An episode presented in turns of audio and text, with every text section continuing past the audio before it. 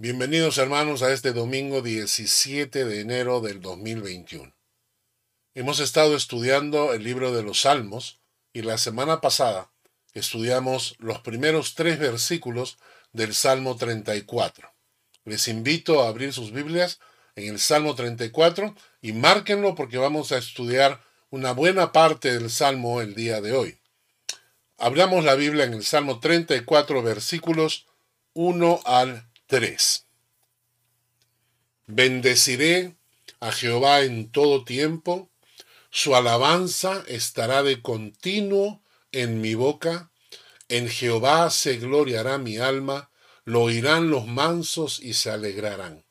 Engrandeced a Jehová conmigo y exaltemos a una su nombre.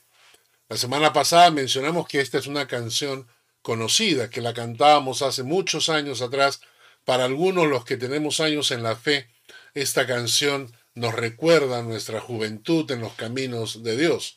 Bendeciré a Jehová en todo tiempo, su alabanza en mi boca estará. En Jehová se gloriará mi alma, lo oirán los mansos y se alegrarán. Y así cantábamos nosotros en aquella época. Y la semana pasada dijimos que esto es una variante para nuestras oraciones. Hemos dicho que nosotros nos hemos acostumbrado a hacer los pedilones en el Señor, que cuando hacemos nuestras oraciones empezamos con frases muy repetitivas, Padre Santo bendito Dios, te damos gracias esta mañana, para luego empezar con te pedimos que. Y nuestra oración se convierte en una, una lista de pedidos y de peticiones de exigencias al Señor. Decíamos la semana pasada que deberíamos cambiar nuestra forma de orar. Que este pasaje que estamos leyendo nos, enseña cinco maneras diferentes, cinco aspectos distintos que deberíamos incluir en nuestras oraciones. Dijimos bendecir a Jehová, bendecir a Jehová que su alabanza esté continua en nuestra boca. En Jehová se gloriará mi alma. Engrandeced Jehová conmigo. Exaltemos aún a su nombre.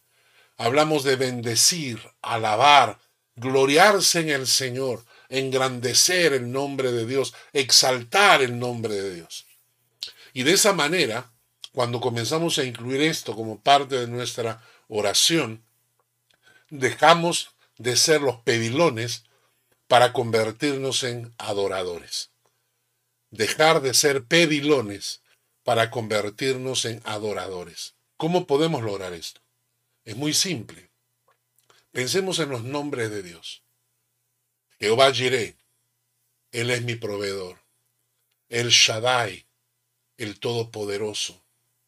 Jehová Rafa, Jehová Nisi, Jehová es mi sanador, Jehová es mi escudo. O, pensar los nombres que utiliza en el Antiguo Testamento. Mi roca, mi fortaleza, mi refugio, mi escudo. Todas estas cosas me ayudan a mí a orar mencionando el nombre de Dios, exaltando el nombre de Dios. También es bueno recordar las cosas que Dios ha hecho por nosotros. Cómo ha cuidado de tu familia, cómo ha cuidado de tus hijos, si te consiguió un buen puesto de trabajo, si te ha protegido en los últimos tiempos, todo eso es motivo de exaltar y de engrandecer el nombre de Dios. De esta manera estudiamos la semana pasada los primeros tres versículos. Ahora, ¿qué pasa con el Salmo 34? El Salmo 34 es un salmo preciosísimo. ¿Saben por qué? Porque yo le llamo el Salmo de las promesas de Dios. Cuando estudiamos el Salmo 34 detenidamente, a partir del versículo 4 en adelante hasta el versículo 20, del versículo 4 al versículo 20, vamos a encontrar 10 promesas de Dios para sus hijos. Y estas promesas se tornan en realidad cuando tú empiezas a orar correctamente, cuando dejas de ser el, el hijo pedilón para convertirte en el hijo adorador, estas diez promesas de Dios se convierten en una realidad en nuestras vidas. Son promesas de Dios y las promesas de Dios están allí para, para los hijos de Dios cuando los hijos de Dios saben buscar al Señor correctamente. No cuando buscamos a Dios por interés, sino cuando buscamos a Dios correctamente. Así que Vamos a estudiar el día de hoy de estas 10 promesas, 10 promesas que encontramos en el Salmo 34 y marca el Salmo 34. Porque cuando te sientas triste, deprimido, angustiado, melancólico, eh, todo ese tipo de cosas, te vas al Salmo 34 y vas a encontrar de seguro una de estas 10 promesas son promesas que te van a fortalecer. Así que empecemos con la primera. La primera la encontramos en el versículo 4, Salmo 34, 4. Y dice así, busqué a Jehová y él me oyó y me libró de todos mis temores. Buscar. El término aquí es indagar, investigar perseguir, interesante, perseguir con vehemencia, preguntar con interés. Es decir, cuando una persona está interesada en buscar a Dios de verdad, cuando quieres investigar qué es ese Dios de la Biblia, qué tiene ese Dios para ti, qué hizo Dios para tu vida, cuando tú estás buscando, cuando estás indagando, cuando estás consultando, persiguiendo a Dios, dice la palabra que hay dos promesas para ti. Cuando tú buscas a Dios, dice que Él me oyó. Y la palabra oyó, que aparece acá en el hebreo, significa que Él te escuchó y te respondió. Es decir, cuando dice Él me oyó, no solamente significa, ah, te escuché y ahí lo dejé, sino que Él me oyó y me respondió. La primera promesa, buscas a Dios y Dios te responde de diferentes maneras. A veces Dios te va a decir sí, y entonces tú has hecho un pedido y Dios te lo responde. Y te contesta sí. Pero a veces vamos a hacer pedidos y Dios te va a decir no. Como cuando Jesús ora y dice, Señor, pasa de mí esta copa, pero no se haga mi voluntad sino la tuya. Y Dios dijo, no, no, pues no. ¿Por qué? Porque el plan es que mueras en la cruz. Entonces no puedo pasar de ti esta copa. Pues la única oración en que Dios le contestó no a Jesús. Entonces a veces Dios te va a contestar sí, a veces te va a contestar no, y a veces te va a contestar espera. Y tienes que esperar el tiempo de Dios. Así que la promesa dice, busqué a Jehová, perseguí a Jehová, consulté sobre Jehová, indagué sobre Jehová, y Dios contestó mis oraciones. Y la segunda cosa que dice es, me libró, y aquí la palabra es rescató, de todos mis temores, de todos mis miedos. Qué interesante.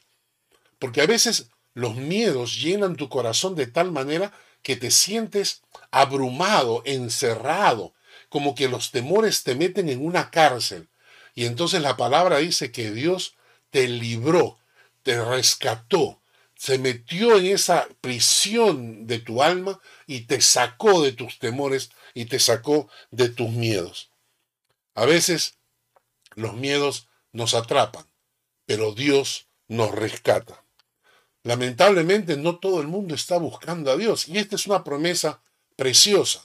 Y a veces Dios necesita hacer algo, necesita darnos una ayudita para que busquemos a Dios porque nos olvidamos de buscarlo. Y por eso este texto dice, si los hacía morir, entonces buscaban a Dios. Entonces se volvían solícitos en busca suya. Qué triste, ¿no? Si supiéramos buscar a Dios, encontraríamos que Él responde a nuestras oraciones. Encontraríamos que Él nos rescata de nuestros temores. Pero a veces somos tan necios que nos alejamos. Cuando las cosas van bien, nos olvidamos de Dios, nos alejamos de Dios y Dios tiene que darnos una ayudita. Por eso dice, los hacía morir. Entonces buscaban a Dios. ¿Quién de nosotros no ha pasado por momentos difíciles y Dios nos ha metido en algún, en algún torbellino y cuando hemos sentido que moríamos, hemos vuelto a buscar a Dios desesperadamente. Por eso a veces los problemas o las pruebas o las tribulaciones no son un castigo, son una bendición que Dios te manda para que lo busques, para que te vuelvas en tus caminos hacia Él. La promesa número uno. La promesa número dos está en el versículo 5. Los primeros son los que buscan, los segundos son los que miran a Él los que miran a Él. Y esta es una, expresión muy interesante. Significa alzar tu mirada, levantar los ojos, enfocarte, enfocarte. Hay un texto, por ejemplo, que dice, cuando Dios habló con Abraham, le dice, lo llevó fuera y le dijo, mira ahora los cielos y cuenta las estrellas si las puedes contar. y, le dijo, así será tu descendencia. Esa expresión, levanta tus ojos y mira al cielo, significa que tu corazón se enfoca, se enfoca en el cielo, en la presencia de Dios, en el mismo Dios. Cuando tus ojos miran hacia el Señor, buscando esa salida, buscando esa alternativa que no ves. Cuando te subes a una montaña para ver el horizonte, eso es lo que está diciendo la palabra. Cuando tú levantas tus ojos buscando al Señor, dice, fueron alumbrados, en primer lugar, fueron alumbrados, y en segundo lugar, sus rostros no fueron avergonzados. Me gusta la primera parte que dice, los que miraron a él fueron alumbrados. Esta palabra significa literalmente que tu rostro va a irradiar luz. Tu rostro va a irradiar luz.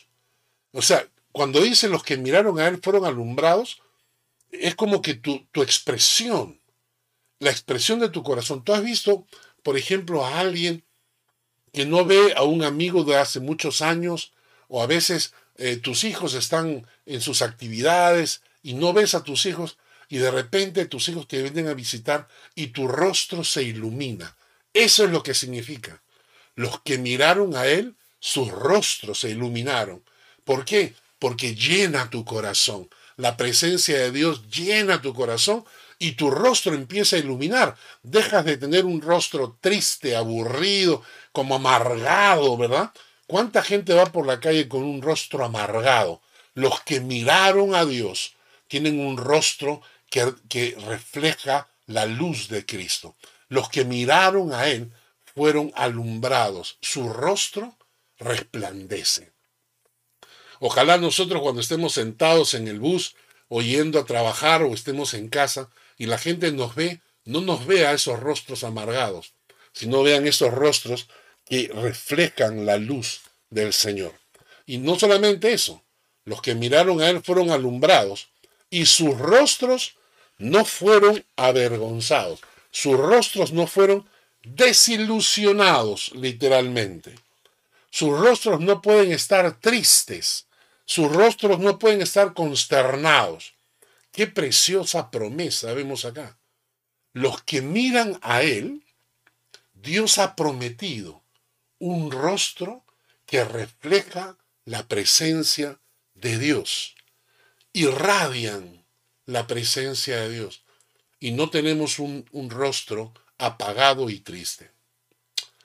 Hay otro texto que nos, que nos enseña, habla de Salmo 121, alzaré mis ojos a los montes.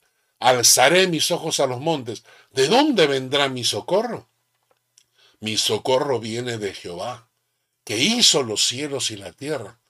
No dará tu pie al resbaladero, ni se dormirá el que te guarda, porque he aquí no se adormecerá ni dormirá el que guarda a Israel. Jehová es tu guardador, y Jehová es tu sombra a tu mano derecha. El sol no te fatigará de día, ni la luna de noche. Jehová te guardará de todo mal. Jehová guardará tu alma, Jehová guardará tu salida, Jehová guardará tu entrada desde ahora y para siempre. Y por eso alzamos nuestros ojos al Señor. Qué preciosa promesa. En tercer lugar, la promesa número tres. Este pobre clamó y le oyó Jehová y lo libró de todas sus angustias. Qué interesante, la palabra acá pobre no significa necesariamente sin dinero. La palabra pobre significa eh, un miserable, un afligido, un quebrantado. Entonces, David dice, este pobre de alma, este afligido, este quebrantado, clamó a Dios. La palabra clamar significa proclamar, gritar a, voz pidiendo ayuda, gritar a gran voz pidiendo ayuda. Cuando a veces llegamos a un momento de tanta necesidad y entonces dejamos de orar y empezamos a clamar, cuando no vemos salida, cuando no vemos escapatoria, cuando nos hemos cansado ya de estar batallando y todo sigue mal, entonces caemos de rodillas y dejamos de orar para empezar a clamar. ¿Cuál es la promesa de Dios? Dios oye. Ya hemos visto eso, Dios oye, Dios te contesta, pero sobre todo dice, y lo libró de todas sus angustias. Me encanta esta palabra angustia, ¿sabes por qué? Porque en el Antiguo Testamento esta palabra angustias se utiliza para un término interesante, la mujer rival. La mujer rival. Ana, la madre del profeta Samuel, eh, eran dos, en realidad el, el papá tenía dos esposas y una de ellas era Ana y la otra, la rival, le hacía la vida imposible porque Ana no podía tener hijos. Y luego Dios le concedió el milagro y Ana concibió a Samuel, uno de los hombres más grandes que aparecen en la Biblia, un hombre que fue profeta, un hombre que fue sacerdote, un hombre que fue juez. Entonces Ana tenía una mujer que le hacía la vida imposible. En, ese, en el caso de Ana se utiliza el término rival, como angustia. Es interesante, ¿no? Este pobre clamó y tienes en tu corazón esa, esas cosas que te angustian, que, que te traen problemas, ¿no? Y dice la palabra que la promesa de Dios es que cuando tú clames, Dios te librará de tus angustias, de aquello que angustia tu corazón. ¡Wow! Impresionante. En el Salmo 34, esto se va a repetir esto se va a repetir. Eh, en Isaías 43 3 dice, yo Jehová Dios tuyo, el Santo de Israel, soy tu Salvador. A Egipto he dado por tu rescate, a Etiopía y a Seba por ti. Ese es el Dios que nos libera de nuestras angustias. Y entonces en el versículo 17 de este salmo se va a repetir esta frase. Claman los justos y Jehová oye y los libra de todas sus angustias. Qué preciosa promesa. Cuarta promesa. Salmo 34, versículo 7. Dice el Salmo 34, versículo 7. El ángel de Jehová acampa alrededor de los que le temen y los defiende. El ángel de Jehová acampa alrededor de los que le temen y los defiende. Pregunta, ¿quién es el ángel de Jehová? ¿Acaso hay un solo ángel? ¿No son varios? ¿Por qué se menciona aquí el ángel de Jehová? Y es interesante porque si ustedes buscan en una concordancia el ángel de Jehová, va a aparecer muchísimas veces en el Antiguo Testamento. El ángel de Jehová que se apareció a Abraham, el ángel de Jehová que se apareció a Jacob, el ángel de Jehová que se apareció a Josué. Entonces se menciona al ángel de Jehová y yo me pregunté, ¿quién es el ángel de Jehová que acampa alrededor de los que le temen y los defiende? En jueces capítulo 2 nos dice, el ángel de Jehová subió de Gilgal a Boquín y dijo, yo os saqué de Egipto y os introduje en la tierra de la cual había jurado a vuestros padres diciendo, no invalidaré jamás mi pacto con vosotros. Que el ángel de Jehová dice, yo os saqué de Egipto. Entonces el ángel de Jehová es Dios. El ángel de Jehová aparentemente es Dios porque dice, yo os saqué de Egipto. Sin embargo, en Primera de Crónicas 21, 16, dice, y alzando David sus ojos, vio al ángel de Jehová que estaba en el cielo y la tierra, con una espada desnuda en su mano, extendida contra Jerusalén. Entonces David y los ancianos se postraron sobre sus rostros cubiertos de silicio. Cuando David y los ancianos se postraron, significa que estaban delante de Dios. Pero me llama la atención esta expresión, que el ángel de Jehová estaba entre el cielo y la tierra con una espada desnuda en su mano. ¿Y saben por qué me llama la atención? Porque yo he visto esta imagen antes. ¿Y en dónde la he visto? La he visto en Apocalipsis. Y en Apocalipsis encuentro el texto que dice escribe al ángel de la iglesia en Pérgamo, el que tiene la espada aguda de dos filos, dice esto. Y en, acá en Apocalipsis se encuentra a Jesucristo entre el cielo y la tierra con una espada. Y entonces yo digo, wow. Entonces el ángel de Jehová no es otro que el mismo Jesucristo, preencarnación, antes de encarnarse, Jesucristo, que ya estaba con el Padre viviendo en Trinidad, Padre, Hijo y Espíritu Santo, eso lo hemos visto varias veces, el Hijo ya vivía con el Padre desde la eternidad. En el principio el verbo, el verbo era con Dios, el verbo era Dios. Este estaba con Dios, es decir, Jesucristo ya estaba con el Padre, esa Trinidad y entonces cuando se dice la Biblia, el ángel de Jehová nos está hablando acerca de Jesucristo preencarnación, antes de ser encarnado. Qué precioso. Y ahora el Salmo 34, 7 dice, el ángel de Jehová, Jesucristo, acampa alrededor de los que le temen y los defiende. ¿Qué hace el ángel de Jehová? Acampa. Acá significa se queda por todos lados alrededor, se queda a dormir afuera de tu carpa, afuera de tu tienda. Es el, el, guachimán, es el, el que cuida de ti, la acampa alrededor tuyo. ¿Para qué? Para defenderte. Pero noten ustedes, ¿eh? acampa alrededor de los que le temen. De los que le temen. No son la gente que no es temerosa de Dios, que vive su vida como le da la gana y, consideran que las leyes de Dios no sirven para nada y desobedecen los principios bíblicos. No, es gente temerosa de Dios, que dice, mi Dios es grande, yo quiero honrarlo. Y entonces cuando tú eres de estos, de los que le temen, tienes la promesa a Dios que Jesucristo acampa a tu alrededor para defenderte.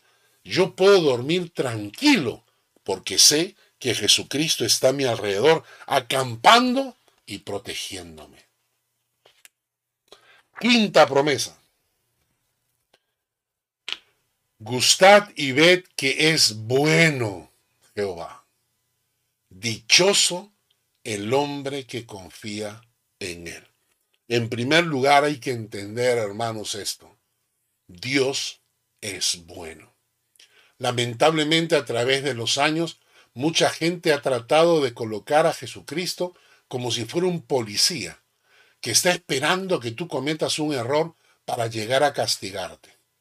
Siempre he dicho que Jesucristo, que Dios, es más Padre que nosotros los padres. Y nosotros no estamos. Naturalmente existen malos padres en el mundo, pero la gran mayoría no está en ese plan de esperar a que tu hijo cometa un error para venir a golpearlo o castigarlo, porque los padres amamos a nuestros hijos. Dios no es un policía esperando que tú te equivoques para castigarte. Dios no es un bombero para que lo llame solamente cuando hay fuego. Dios no es un pordiosero que espera que le des tus limosnas o lo que te sobra. Dios es bueno con nosotros. Y Él está allí. Y, y hay tantas historias que uno podría contar sobre la bondad de Dios, sobre lo que Dios hace para reflejarnos cuánto nos ama. Hay tantos textos bíblicos, por ejemplo, Salmo 100, versículo 5, Jehová es bueno, para siempre es su misericordia y su verdad por todas las generaciones. Qué preciosa promesa. Jehová es bueno. Lamentaciones 3:25. Bueno es Jehová a los que en él esperan. Bueno es Jehová a los que en él esperan, el alma que le busca. Nahum 1.7. Jehová es bueno, fortaleza en el día de la angustia y conoce a los que en él confían. Interesante, ¿eh? ¿Ha visto esto? Conoce a los que en Él confían. Muchas veces la Biblia menciona de que Dios conoce a sus ovejas. También la Biblia menciona de que muchas veces en los últimos tiempos vendrán gente que dirá, Señor, Señor, y que Jesús les dirá, nunca os conocí, apartaos de mí, hacedores de maldad. En estos pasajes dice que Dios conoce a sus ovejas. ¿Y quiénes son sus ovejas? Según la palabra de Dios, aquel que guarda la palabra de Dios y hace la voluntad del Padre. Jehová es bueno y es fortaleza en el día de la angustia. Pues, ¿Para quiénes? Para aquellos que en Él confían. Recuerdo hace, hace unas semanas atrás, hace unas pocas semanas atrás, un gran amigo mío, el pastor Hernán Paredes, falleció y pasó a la presencia de Dios. Y si hay algo que yo recuerdo de él, es que él empezaba los cultos de su iglesia siempre con la misma frase. Dios es bueno siempre. Dios es bueno siempre. Dios es bueno siempre. Y toda la congregación repetía, Dios es es bueno. Y la promesa del Salmo 34, versículo 8 dice, Dios es bueno, gustad, gustad, como cuando comes algo, prueba, prueba, disfruta, fíjate que Dios es bueno. ¿No? cuando, por ejemplo, alguien te dice, ¿quieres probar? Prueba, pruébalo a Dios, prueba que Dios es bueno, confía en Él. ¿Y cuál es el resultado? ¿Cuál es la promesa? Dichoso el hombre que confía en él. La palabra dichoso en este texto es bendecido el hombre que confía en él. Bienaventurado, buena ventura hay para aquellos que confían en él. Promesa 6 y la promesa 7 van juntas. La promesa 6 está en el versículo 9. Temed a Jehová vosotros sus santos, pues nada falta a los que le temen. Y la promesa 7 está en el versículo 10. Los leoncillos necesitan y tienen hambre, pero los que buscan a Jehová no tendrán falta de ningún bien. En estas dos promesas, en la primera, versículo 9, se habla de los que temen a Dios y se habla de los santos. A estos, a los que temen a Dios, a estos que viven en el camino de santidad, a ellos nada falta a los que le temen. Dios es tu proveedor, Dios es el que se preocupa de tus necesidades, Dios sabe lo que necesitas y te dará lo que necesitas porque Él te cuida.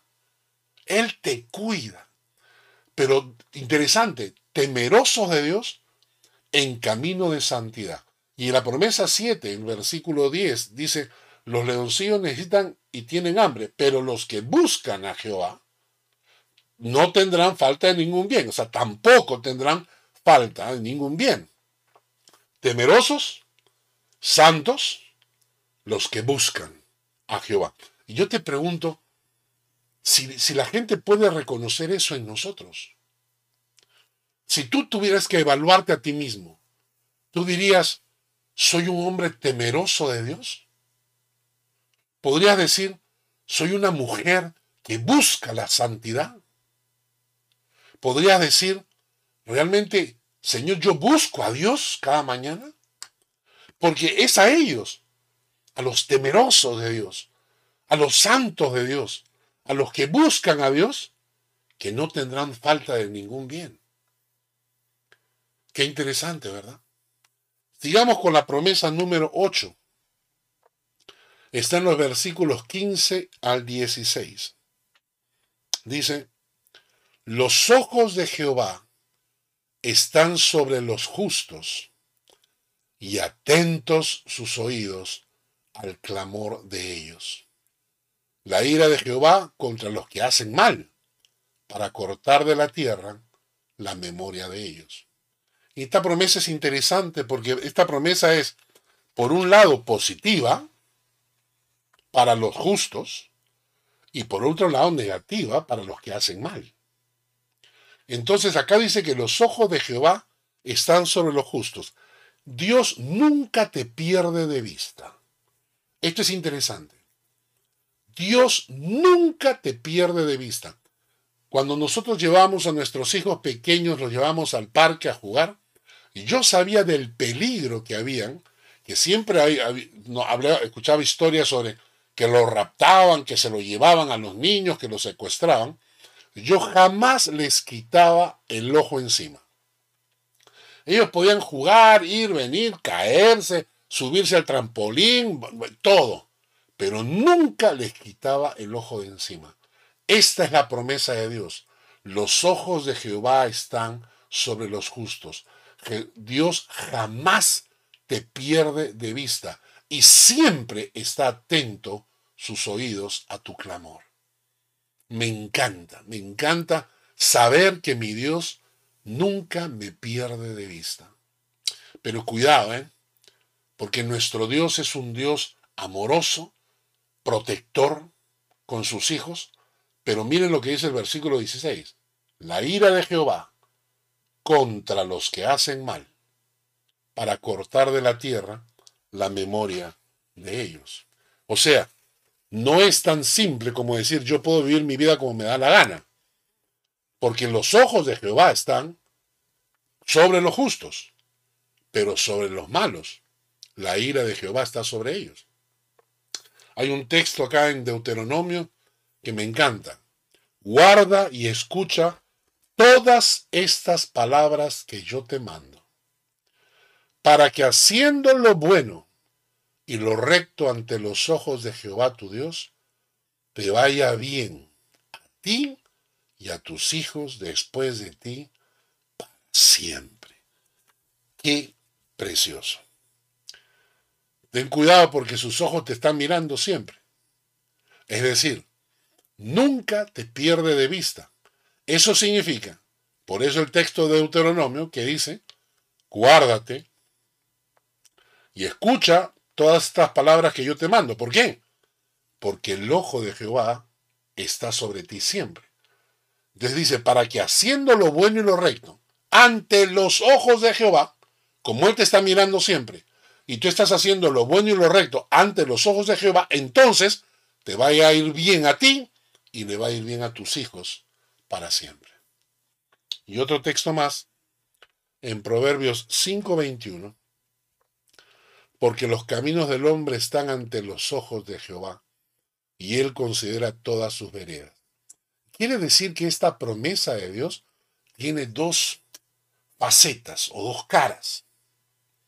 La primera es que Dios nunca te pierde de vista.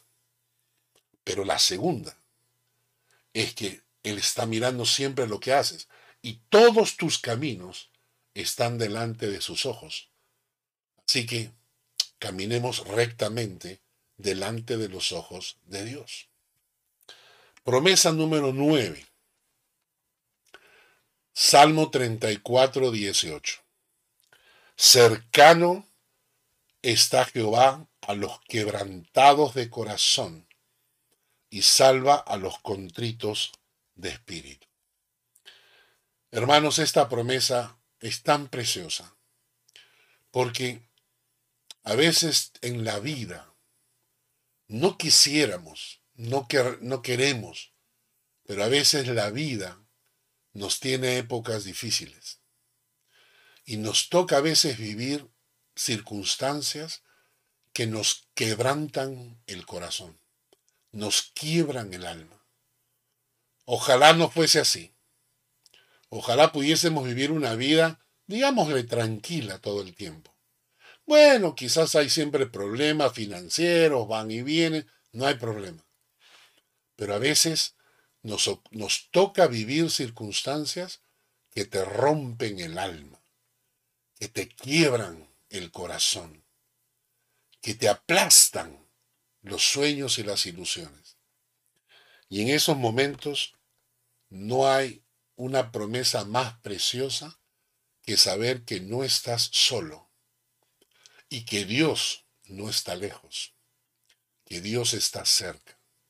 Cercano está Jehová a los quebrantados de corazón. El Salmo 18, versículos 17 al 18 dice, me libró de mi poderoso enemigo, de los que me aborrecían, pues eran más fuertes que yo. Me asaltaron en el día de mi quebranto, mas Jehová fue mi apoyo. Wow. Me asaltaron en el día de mi quebranto, mas Jehová fue mi apoyo. El Salmo 57.1. Ten misericordia de mí, oh Dios. Ten misericordia de mí, porque en ti ha confiado mi alma. Y en la sombra de tus alas me ampararé hasta que pasen los quebrantos. Hasta que pasen los quebrantos. ¡Wow! Promesa número 10. Salmo 34, versículo 19. Muchas son las aflicciones del justo, pero de todas ellas te librará Jehová. Él guarda todos sus huesos, ni uno de ellos será quebrantado. ¡Qué maravilla! Muchas son las aflicciones del justo, pero de todas, no dice de algunas, de todas ellas le librará Jehová. El Salmo 107, versículo 19 dice, pero clamaron a Jehová en su angustia y lo libró de sus aflicciones. Hermanos, 10 promesas preciosas del Salmo 34. Vamos a repetirlas. Si buscas a Dios él te responde y te rescata de todos tus temores. Si tú lo, buscas, pero si también lo miras, si levantas tus ojos y lo miras, tu rostro va a irradiar su presencia. Y no tendrás un rostro ni triste ni amargado. Tercera promesa. Si tú lo buscas, lo miras y además clamas a Él, dice que Él contestará tus oraciones y te librará de todas tus angustias. Cuarta promesa, el ángel de Jehová, el mismo Jesucristo, acampa a tu alrededor por todos los lados y te defiende. Quinta promesa, Dios es bueno y los que confían en Él son bendecidos, bienaventurados. Sexta promesa. temeta a Dios todos sus santos. Nada falta a los que le temen. Los temerosos y los santos, nada les falta. Séptima promesa. Los leoncillos tienen hambre, pero los que buscan a Jehová no tendrán falta de ningún bien. Octava promesa. Los ojos de Jehová están sobre los justos. Nunca te pierde de vista y siempre está atento a, tus, a tu clamor. Novena promesa. Dios siempre está cercano a los quebrantados de corazón. Ahí está, a tu ladito.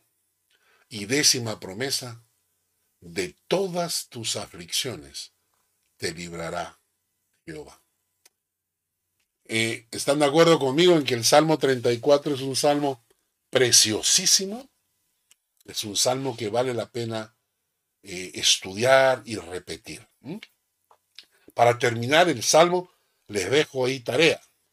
En los, el temor de Jehová, dice en el Salmo 34, versículos 11 al 14, Dice, venid hijos míos, oídme, el temor de Jehová os enseñaré. ¿Quién es el hombre que desea vida? ¿Quién desea muchos días para ver el bien? ¿Quién? ¿No? ¿Quién es el hombre? ¿Tú? ¿Yo? ¿Quién es el hombre que desea vida? ¿Quién es, quién es la persona que, que quiere tener muchos días para ver el bien? Todos, pues todos nosotros. Entonces, entonces, hay que ser temerosos de Dios. Y por ejemplo, el temeroso de Dios tiene algunas, algunos aspectos muy prácticos. Guarda tu lengua del mal, por ejemplo. Tus labios no hablen engaño, por ejemplo. Apártate del mal y haz el bien, por ejemplo. Busca la paz y síguela. Son aspectos prácticos de la vida de alguien que se considera temeroso de Dios. No es alguien que tiene su lengua suelta, hablando chismes por todas partes o hablando más. No es alguien mentiroso, tus labios no deben hablar engaño. No es alguien que busque el mal, sino que se aparta del mal para hacer el bien. No es una persona que busca la pelea, la guerra, la bronca, la discusión, sino es alguien que busca la paz y la sigue. Salmo 34, 21.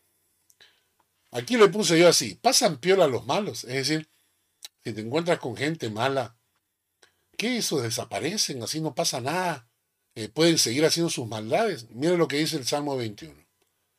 Matará al malo la maldad. Y los que aborrecen al justo serán condenados. Pero nota esa frase, matará al malo su propia maldad el malo cosechará su propia maldad. Y para terminar, el Salmo 34 es este pasaje. Salmo 34, versículo 22. Jehová redime el alma de sus siervos, y no serán condenados cuantos en él confían. ¿Sabes qué significa redimir? Significa pagar el precio del rescate. ¿Sabes por qué se le llama a Jesucristo el Redentor? Porque Él compró tu salvación. Él compró, Él te rescató, Él te liberó de la esclavitud al pecado en la que te encontrabas, pagando el precio de tu rescate. Y el precio de tu rescate fue su sangre. Así que Jesucristo te compró a precio de sangre. Y eso significa redentor. La pregunta es esta. ¿Entiendes que si Él te compró, tú le perteneces? ¿Entiendes que si tienes redentor, tienes salvador? Cuando tú dices yo tengo redentor, estoy diciendo yo tengo propietario.